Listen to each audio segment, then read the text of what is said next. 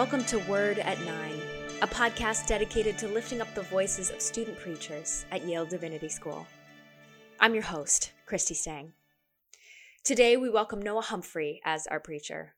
Noah is a second year MDiv student at Yale Divinity School, and his major academic interests are religious expression, decolonization practices, holistic care research, Black and Indigenous theology, and spiritual care. Outside of his work and studies, he loves writing poetry, performing speeches, doing community service, and using his expertise to help others attain their exercise, mental, and spiritual needs. His ultimate goal is to become a pastor and a chiropractor who utilizes prayer. Noah, thank you for bringing your voice to this episode today. Hello, this is Noah Humphrey, and I am a second year Master's of Divinity student at Yale Divinity School. And today I want to get into a passage that, you know, is kind of essential. It's Psalm chapter 20. So it's like Psalms chapter 29, verses 1 through 6. And again, give unto the Lord, O ye mighty, give unto the Lord glory and strength. Give unto the Lord the glory due unto his name. Worship the Lord in the beauty of holiness. The voice of the Lord is upon the waters. The God of glory thundereth. The Lord is upon many waters. The voice of the Lord is powerful. The voice of the Lord is full of majesty. The voice of the Lord breaketh the cedars, yea, the Lord breaketh the cedars of Lebanon. He maketh them on also to skip like a calf, Lebanon and Sirion like a young unicorn. The reason why I bring this up is because we at times doubt the strength of God. We relate him into a realm that is with our, within our own. And with this, I wanted to just break down shortly the voice of God. To me, whenever I hear his voice, it is through voices of reason, not in times of confusion. The devil tries to confuse us in ways that allows us to think that the reality that we are in is the only acceptable place. And what I mean by that is he puts you in places that turn to the world, that turns to the evil that is in place. With God, there is a beauty within knowing his name, within knowing their name, within knowing the passage that you go through because the worship of the Lord is outside of our own self. When you think of a Christian, you think of a worshiper of Jesus Christ that is worshiping God. But to others outside of that, it's as if we're talking to nothing. We are talking to an empty space.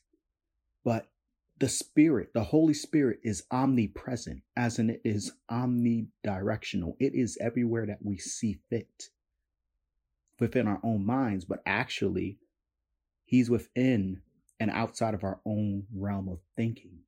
So whenever I hear His voice, I think of the beauty in which He has given me, the grace that He has aligned Himself towards, that He has given me a voice that breaks through the captivity that harms my soul that he has given me, like in verse one, he has given me the might to carry through. In verse two, it talks that give unto the Lord the glory due unto his name, worship the Lord in the beauty of holiness. And again, I know that the context of saying his, the pronouns regarding that can also be controversial within itself. But I want to note that the inclusion of those who are outside of more so the binary uh, pronouns that there is a place that there is still love there is still joy and that we have to recognize and also include a way in which the voice reaches out to those that are excluded. It is so important to be an inclusive place where, again, where the verse like three, that it says, the Lord is upon many waters. And again, it doesn't say the Lord is upon one water. It says many waters. So there's different streams, different paths, different oceans in which one has gone across that he reaches towards and says, I am the one to help, to restore, to give you back a way of life, to help you along your way. That I am the, which says in verse 4 the voice of the Lord is powerful, the voice of the Lord is full of majesty. The voice of the Lord, in verse 5, breaketh the cedars. Yea, the Lord breaketh the cedars of Lebanon. It exceeds that his voice breaks through the mightiest of strongholds that we consider on earth. Because he is beyond that. He is beyond that spacing. And for us to contain that into a human form, that gives injustice. That gives an indifference of peace. We can say that we can relate, we can give honor, but it is because of what God has given us by sending down his son to save us. That marks the time where the voice becomes greater than just a voice. The word became flesh.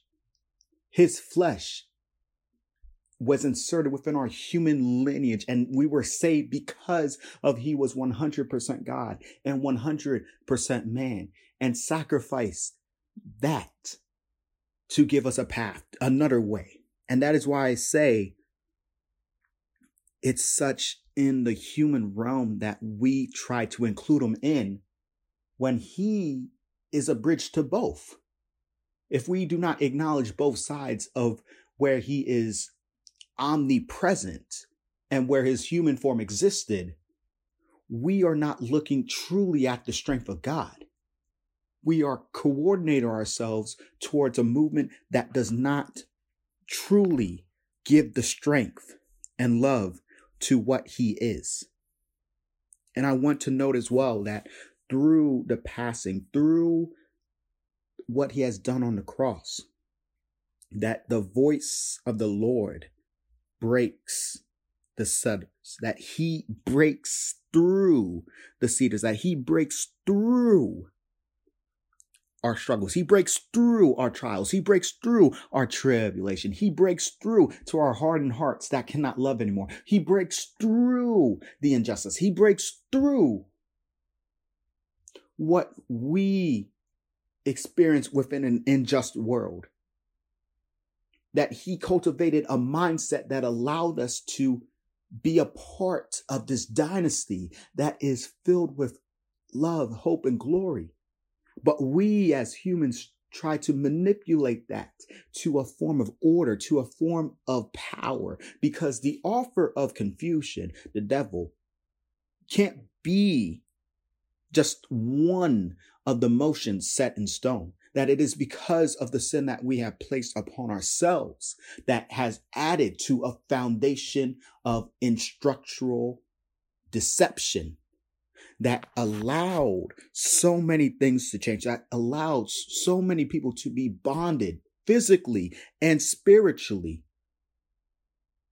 that we must call out the unjust voices. We have to call out the people that have desecrated the beauty, that has desecrated the freedoms in which he has given us, that we must allow ourselves to be the breaker of the setters through his faith. By his faith, by his faith. Jesus had faith too, which is something that is within the human experience. Jesus prayed. Jesus ate. Jesus had the laws set down. He followed the laws. But he was still 100% God as well too. But he sacrificed that for his people. And the last point I want to make is that through God, that Lebanon and Sirion like a young unicorn. And verse 7 as well, too. The voice of the Lord divideth the flames of fire. He is the voice that shakes the wilderness. He is the voice that frees the captive. He is the voice that unshackles the chain. He is the voice full of majesty, full of wonder, full of joy. And how he does this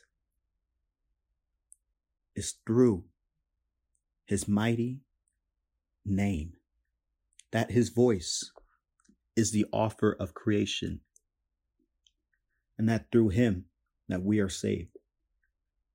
And if you learned anything from this message, don't doubt the voice in which God contains.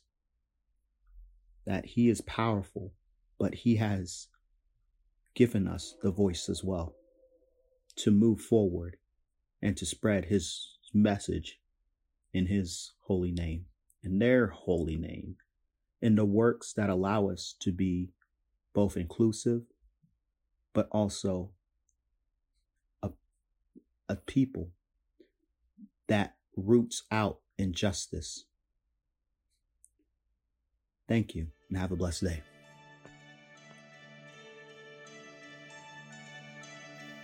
This has been Word at Nine, a podcast dedicated to lifting up the voices of student preachers at Yale Divinity School. Thank you for listening.